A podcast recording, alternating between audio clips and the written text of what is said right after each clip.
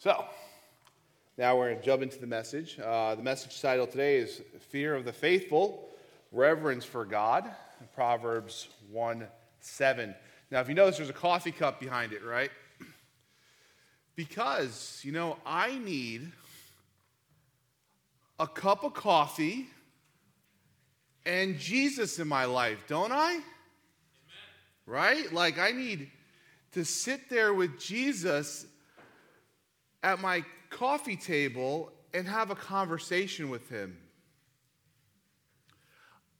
Because Jesus is my friend, isn't he?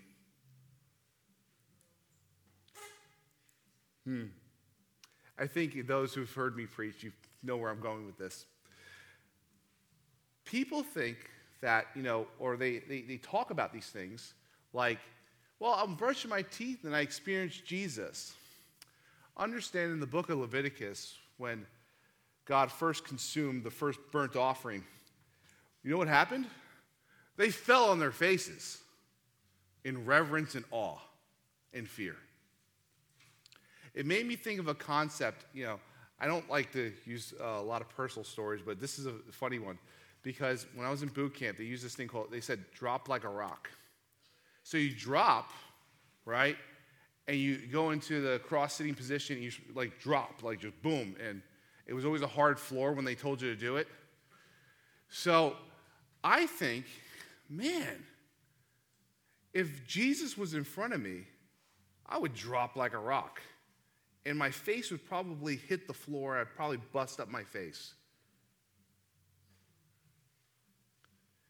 When doubting Thomas says, My Lord and my God, understand the first century concept was that to put your faith in something was putting your absolute trust in. They acknowledged him as God, the King of Kings, the Alpha and the Omega. He's everything, He's the creator of the universe. That is reverence.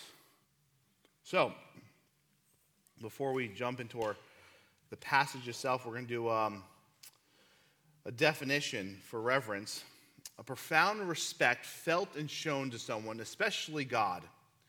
The English term is used a number of times in the Bible versions to render several Hebrew and Greek terms. Reverence consists of fear, awe, and deference of in uh, worshipful tribute paid to God or some other deity, and these uh, things sacred. So, when we have reverence and fear for God, it should be awe and respect. This is why I actually don't like the term reverend because it means to revere. I actually I don't enjoy that term for pastors, and that's why I respect a lot of pastors who say, "Don't call me reverend, call me pastor." I actually appreciate that. So now we have a definition of reverence. So now let's jump into our passage. If you don't have a Bible, it's going to all the passages are going to be up there. Um, try not to write everything down, but write down the, um, the verse, uh, chapters and verses. So in Proverbs, so the Word of God says, the Proverbs of Solomon, the son of David, king of Israel, to know wisdom and instruction, to receive the words of understanding, to receive the instruction of wisdom, justice, judgment, and equity, to give prudence to the simple, to the young man knowledge and discretion. A wise man will hear and increase learning, and a man of understanding will attain wise counsel. Notice will attain wise counsel. To understand a proverb and an enigma, and the words of the wise and the riddles. The fear of the Lord is the beginning of knowledge, but fools despise wisdom and instruction. And are we not in an age of fools? Because we have people that, once again, they look at, well, I want to have my cup of coffee with Jesus. I only imagine what it was like during the Exodus when Moses goes up to Mount Sinai and you just see this cloud and it's the presence of God. I wonder what Moses did when he was up there. Did he say, "Hey, buddy, how you doing?" No. he had an absolute fear for God. So, obviously, Solomon had an absolute fear of God. So, first, we have the definition of the fear of the Lord, all right? So, the fear of the Lord is the beginning of knowledge, but fools despise wisdom and instructions. So, what does it mean? What does the phrase mean, to fear the Lord? What does it refer to? When we think of fear, we associate the word with terror. See, Webster's dictionary defines fear as a feeling of anxiety and agitation produced by the presence of nearness of danger, evil, pain, etc. Now, are there good types of fear? Yeah. Yeah, yeah. You know, if there's a bus coming and you fear for your life and you get out of the way, that's a good thing. God gave you that. You know, if there's something crazy happens, you know, an explosion, you tend to run the opposite way. That's called rational fear. And then there's irrational fear. And there's rational responses and irrational responses. We're not going to get into all that yet. So, but it's very rational to have a fear of something that's going to kill you. So that's a good thing. So for many, this would be this would describe the feeling you get when you see a snake. Go to the doctor or a dentist when someone has white coat syndrome, if you ever heard of that. Or when you hear the drill of a dentist, or when you find yourself in a time of extreme danger, it is dread of the unknown. And that is fear. It's like you have no idea what's about to happen. This is not the sensation the writer of Proverbs is referring to our modern vernacular, the word fear, in the context in which it is used by Solomon, has been replaced with reverence, awe, and great respect. What the writer of this book is saying is that we are to have a deep reverence and respect for the Lord. So, literally, we are to be awed and humbled by his presence. Too many people have forgotten what it is to have awe for God. They're more concerned about having coffee with Him, being His friend. No, He's our King. I love the term King Jesus. You know why? He's King. He is the righteous judge. Now, does he love? Absolutely, more than we can ever imagine. But we should have awe in his presence. So, number two, a decision to fear the Lord.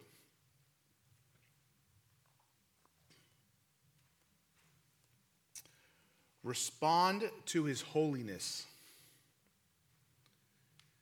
By the way, most of the passage today we're going to be going through are in the Old Testament. Exodus chapter 3, 5 through 6. And he said, Do not draw near to this place. Take your sandals off your feet, for the place where you stand is holy ground. What did Moses do? Took his sandals off. Moreover, he said, I am the God of your father, the God of Abraham, the God of Isaac, and the God of Jacob. And Moses, what did he do? He hid his face for he was afraid to look upon God. Do you understand? Also, in the rest, rest of the Bible, people have come into the presence of angels and fell on their faces and they said, No, no, get up. Cornelius and Peter, what do you do? He fell on his face. He said, Get up. No, I'm just a man. This happens so often, and we need to get back to that. Moses was so afraid. He, you're so afraid, wouldn't want to look. Like, wouldn't you want to peek? You want to know what God looks like? Wouldn't you want to peek? No, he was so afraid of that, he just kept his head down and hid his face. The fear of God is usually evoked a response of God's holiness. He's too holy. We can't look upon him. In Deuteronomy chapter 7, verse 21, you should not be terrified of them, for the Lord your God is a great and awesome God is among you. The fear of God is related to his greatness. Now, for example, the biblical writers describe God and his name is holy and awesome, which the word here that is translated in the Hebrew comes from the word in Hebrew, which means to fear. In Exodus chapter 15, verse 11, who is like you, O Lord, among the gods? Who is like you, glorious in holiness, fearful in praises, doing wonders? People fear God because of his mighty deeds. In Exodus chapter 14, verses 30 to 31, so the Lord saved Israel that day out of the hand of the Egyptians. And Israel saw the Egyptians dead on the seashore. Thus, Israel saw the great work which the Lord had done in Egypt. So the people feared the Lord and believed the Lord and his servant Moses. The Israelites responded to God's saving power in bringing them out of Egypt by fearing him. My favorite subject obedience. Understand, one of the underlying themes of the entire Bible is obedience. Notice, there's always a question of obedience. Everywhere. Everywhere. Let's go to the book of Genesis, chapter 22, verse 12. And he said, Do not lay your hand on the lad or do anything to him, for now I know that you fear God. This is Abraham and Isaac since you have not withheld your son, your only son, from me. See, the biblical text usually shows a parallel between the fear of God and obedience. See, God here, in, in this passage, God recognizes Abraham's obedience to sacrifice Isaac in fear of him.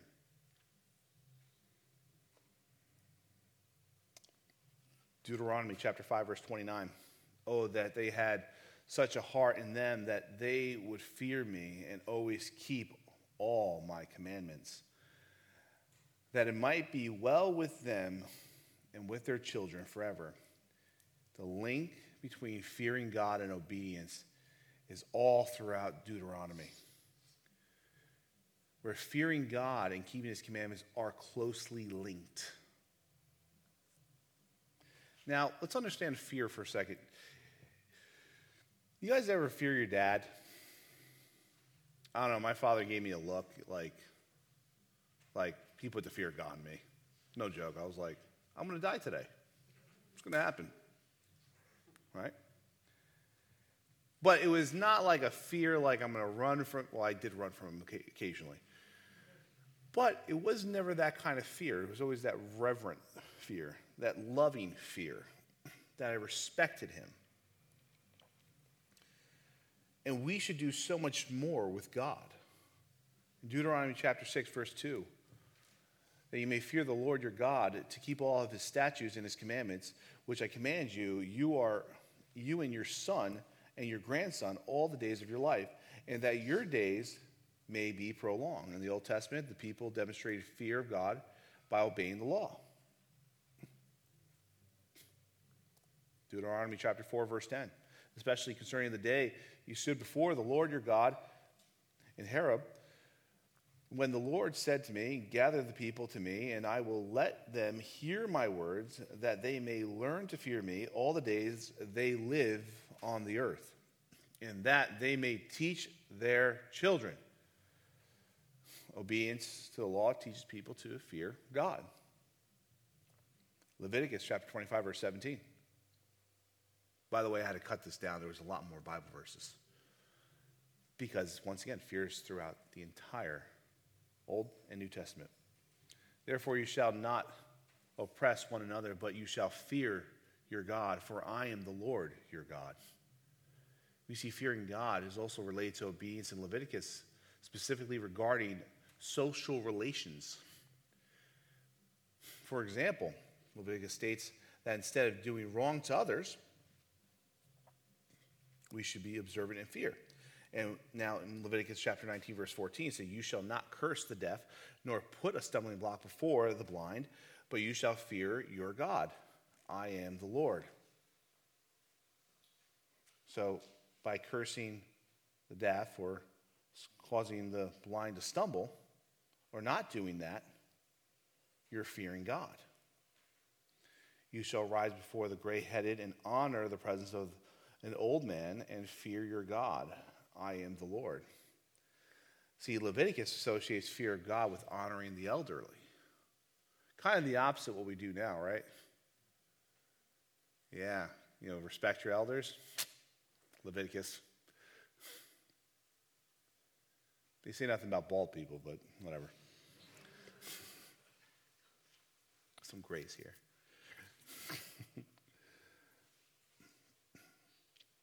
Leviticus chapter 25, verse 36. Take no ushering uh, or interest from him, but fear your God, that your brother may live with you. Not charging interest. Interesting. When you loan, have you ever loaned someone money? Do you charge them interest? Liars. No. the credit card companies are unbiblical. No. Student loans unbiblical. Yeah. we're gonna start. We're gonna start a group. oh. Treating servants with kindness here in Leviticus chapter 25, verse 43. You shall not rule over him with rigor, but you shall fear your God. This is very interesting here because it talks about servants. And now, if you were, let's say, a manager or you own a business or something like that, you should not treat people with disrespect or rule over them. Understand, leadership in the Bible is servant leadership. You are to serve the people under you more than they serve you. Christ did not come to be served, but to serve. That means that, just a little side note about leadership and things like that, you're to mold and, and be able to communicate in a way that person understands. You are to be the one that transforms to be the leader that they need, not the opposite way around, what the world says. So, in saying that, when you lead people biblically, you have to know the individuals. So, the second best book in leadership that I've ever read, you know, first is the Bible, the second is, ready? Write this down. Ready? The five love languages. I've read many books on leadership, and that is the best because it teaches you how to communicate. It makes you realize that you have to communicate in a certain way to, certain, to other people. And that's how you motivate people too, because if you're communicating in a certain way, you have to understand where they're coming from and what leadership style you approach to that person. So it always starts with communication. But yeah, you're supposed to not rule over people, but you're supposed to serve them more than they serve you.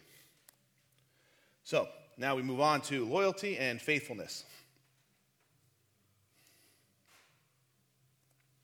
In Joshua chapter 24, verses 14 to 15. Now, therefore, fear the Lord, serve him in sincerity and in truth, and put away the gods which your fathers served on the other side of the river and in Egypt. Serve whom? The Lord. And if it seems evil to you to serve the Lord, choose for yourself this day whom you will serve, whether the gods which your fathers served that were on the other side of the river, or the gods of the Amorites, in whose land you dwell but as for me and my house, we will serve the Lord. Fear of God is also tied to loyalty and faithfulness to God. Now, for instance, after the people of Israel conquered the land of Canaan, Joshua charged them to faithfully fear God by serving Him alone and putting away all the other gods and idols. Shouldn't we do that? All right, everyone, take out this. Go like this. Does this distract you from God? This becomes an idol. I'm telling you right now, this becomes an idol. All the stuff, this becomes an idol. Social media becomes an, uh, an idol. People become idols. You start serving them rather than serving God. Spend more time on those things than you do with God. So, we are not to serve any other gods, including ourselves. We're to serve the one true God, the creator of heavens and earth, before anything else. So, number three, the dividends of fearing the Lord. So, here it's the beginning of wisdom. Back to verse 7 in Proverbs chapter 1, the beginning of knowledge. We're going to cross reference this with Proverbs 9:10. The fear of the Lord is the beginning of wisdom and the knowledge of the Holy One is understanding. We're going to go through a stint in Proverbs right now. Fear the Lord is the instruction of wisdom, and before honor is humility. In order for us to have wisdom and knowledge, we must fear the Lord. There must be a reverence and awe. So, would you listen to someone you don't respect? Like, honestly.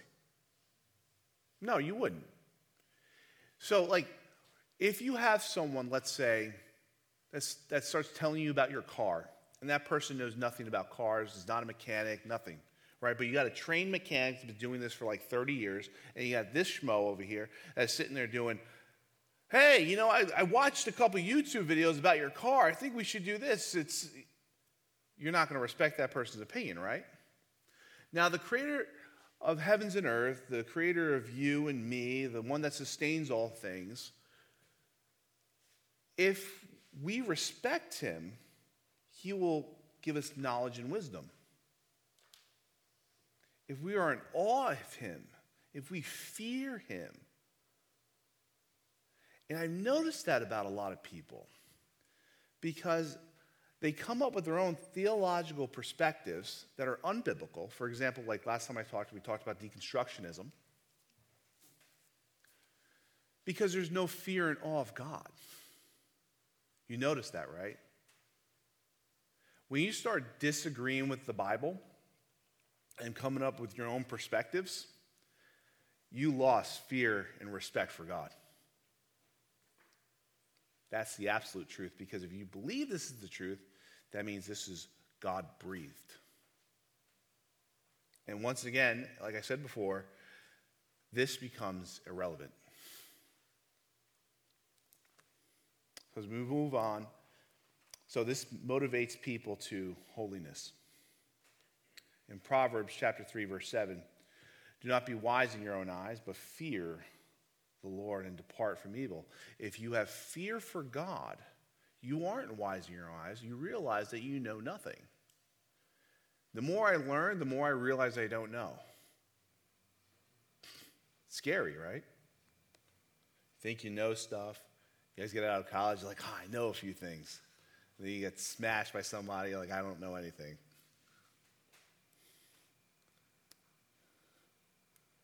And that's why he also says knowledge puffs up. It's true. People get a little knowledge, they think they know stuff.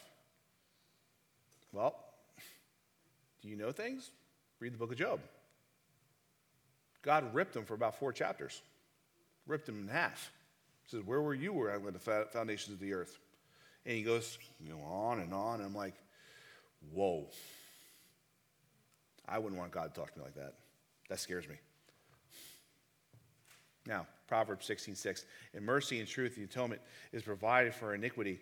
And by the fear of the Lord, one departs from evil. Those who dwell in evil, do they fear God? Nope. So these verses, they tell us that the fear of the Lord promotes holy living. The person who truly reveres and respects the Lord as they should would not want to do anything that brings disgrace dishonor, or pain to the heart of the Lord. People who genuinely fear the Lord will run from evil. Not dwell, run from evil. The prospect of causing the Lord pain be too much to bear.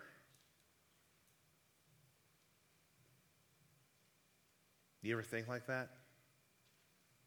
Let's bring down to like now. Let's say, and this is a problem, in the church and everywhere else. You know, the divorce rate is literally equal with the secular world in the church, right? It's all the same. I think it's like 52% right now. Might be more. I haven't checked in a while. So you got a 50 50 chance whether to stay married or not. It's good, good odds, right? No, it's horrible. if I was a betting man, I wouldn't take that bet. Or let's say you're dwelling in some type of sin, your, your, your sexual morality. That's any sexual activity outside the covenant of marriage between a man and a woman whom are not related. It's a pretty good definition, I think.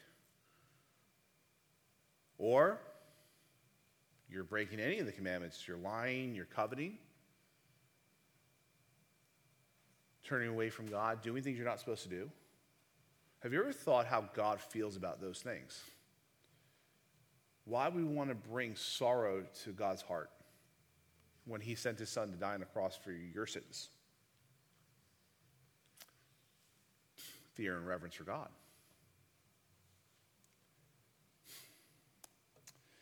The fear of God, uh, it produces life.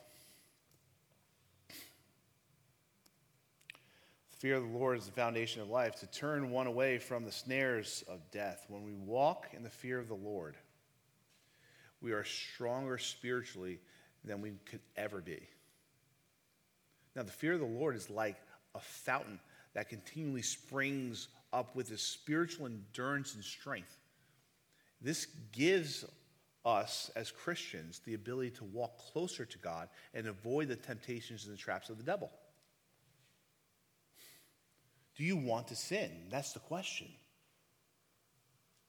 And here's the opposite. You could fear and revere and serve God or, or just stay sinning. Now, does, does this mean that we never sin? No. I'm talking about perpetually living in sin.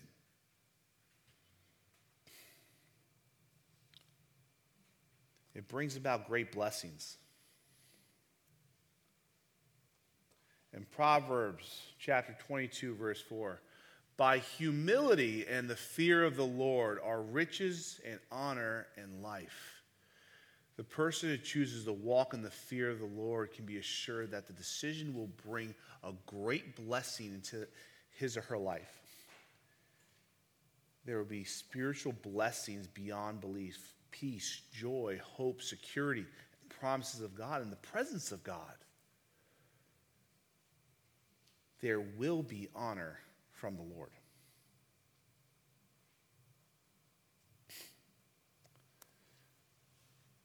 Now you get a New Testament verse. John chapter 10, verse 10. The thief does not come except to steal and to kill and to destroy. I have come that they may have life, and that they may have life, I'll have it more abundantly. There will be more of an abundant life. Now, I'm not talking about your best life now. I'm not talking about God's going to give you a bunch of money. I'm not saying your life's going to get easy. But I can assure you this if you live in fear and reverence of God and you're obedient to Him, you will have joy. Be joyful in all things. That's what Paul says in the book of Philippians. We are to be joyful and content in all things. Imagine that, you're not an emotional roller coaster doing this. Oh, oh, I'm mad today. I'm down here. I'm in the valley. Oh, I'm up on the mountain. I'm in the valley. I'm up in the mountain. That's a horrible way to live, isn't it? Just an emotional roller coaster. It's like, it's like one day I'm good, next day I'm not. One day I'm good, next day I'm not. I'm kind of okay, but you want to be even keel all the time. It's a consistency thing.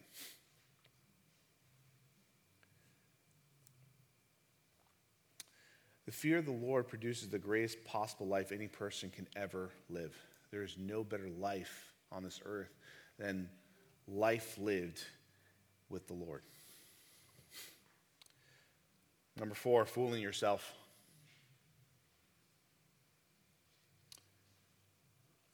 Back to Proverbs 1 7. But fools despise wisdom and instruction. The fool in Proverbs is destructive, ultimately. And it's he's going to that destructive fate. The destruction comes from being part of his or her rebellious attitude. See, fools refuse instruction or discipline. So, this is interesting as, as believers. You'll notice who wants to be wise and who wants to be a fool. When you correct somebody, they don't like that. The fool does not like instruction. That's foolish. Fools refuse instruction and discipline. Instead, they recklessly get themselves into trouble. They are, they are also arrogant and untrustworthy. Very true. Proverbs, verse 26 and 11. As a dog returns to his own vomit, so a fool repeats his folly. This is Pastor Jay's one of his favorite verses. Says it all the time. this fool prefers evil and rejects God. He or she rejects repentance, chooses instead to repeat their foolishness. A dog returning his own vomit. Fools tend to bring others down to their level and should be avoided. Dude, would you trust a fool? Like, for, for real, would you trust a fool? Like, no, that guy's an idiot. Nope, come over here. I'll pray for you.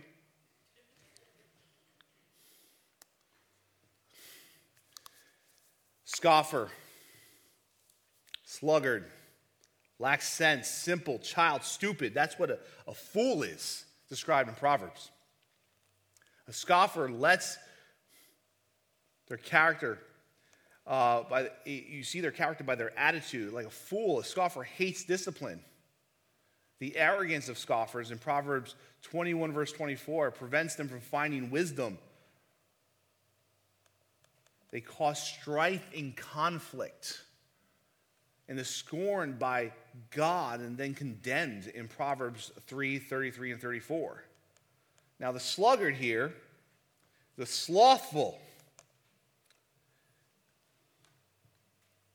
So this, this appears only in Proverbs too. This is interesting. And is uh, similar to be just being slothful and just being lazy. The terms describe this, this lazy and idle person. And it's, and it's contrasted in Proverbs chapter 10, verse 4, with the diligent the hardworking person. So being lazy is a bad thing. You know those people that literally are in their pajamas all day? Would you trust them with anything? Like, be real. You know how they say appearance is everything? There's some truth to that. I'm not saying it's everything, but yeah, no, I get we work from home now. We're, we're in our pajamas more often. But the person that's lazy, do you trust them? Like, think about it. Think about your friends. The lazy person, the not lazy person. When someone's busy, people give them more work because you know a busy person is going to get it done but it's less likely for that lazy person to get it done. A sluggard is too lazy to work. Because of his laziness, a sluggard is described as ultimately ending up with nothing. Proverbs 13, verse 4. His land is overgrown. He ends up in poverty. He finds any excuse to stay in bed. Like a fool, a scoffer, and a sluggard believes himself to be wise someone that lacks sense. The, in, in Hebrew, the word literally means lacking heart, and it implies a lack of intellect. Like the sluggard, the one who lacks sense is lazy and chases worthless pursuits instead of working. He makes unwise decisions, he enjoys folly. His lack of discernment gets him into trouble. While he commits sin like adultery in Proverbs chapter 6, verse 32, his motivations are not the same as the fool or the scoffer in Proverbs 3, 33 to 34. Rather, he falls victim to adulterous temptations because of gullibility and weakness. The simple here, this one described in Proverbs as someone's. Uh, a simple person is closely related to a person who lacks sense. He is gullible. He falls victim to temptation. We are to be as wise as serpents And this is doves, yes, but wise as serpents.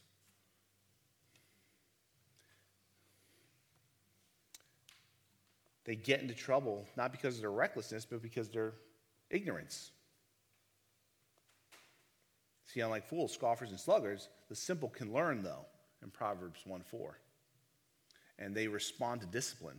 A child or a young man, the, the child is in Proverbs not necessarily a fool, but is described as something, sometimes acting foolishly. Now, stupid is pretty cut and dry, or brutish only occurs twice in Proverbs, like the fool, the scoffer, the stupid person hates discipline. Proverbs 12:1. He lacks wisdom, especially knowledge about God. So in the Psalms, the stupid person is paralleled with the fool. He is shown to lack understanding about works of God, including the fate of the wicked. So the question is, well, one of the questions is going to be, do you fall into any one of these categories?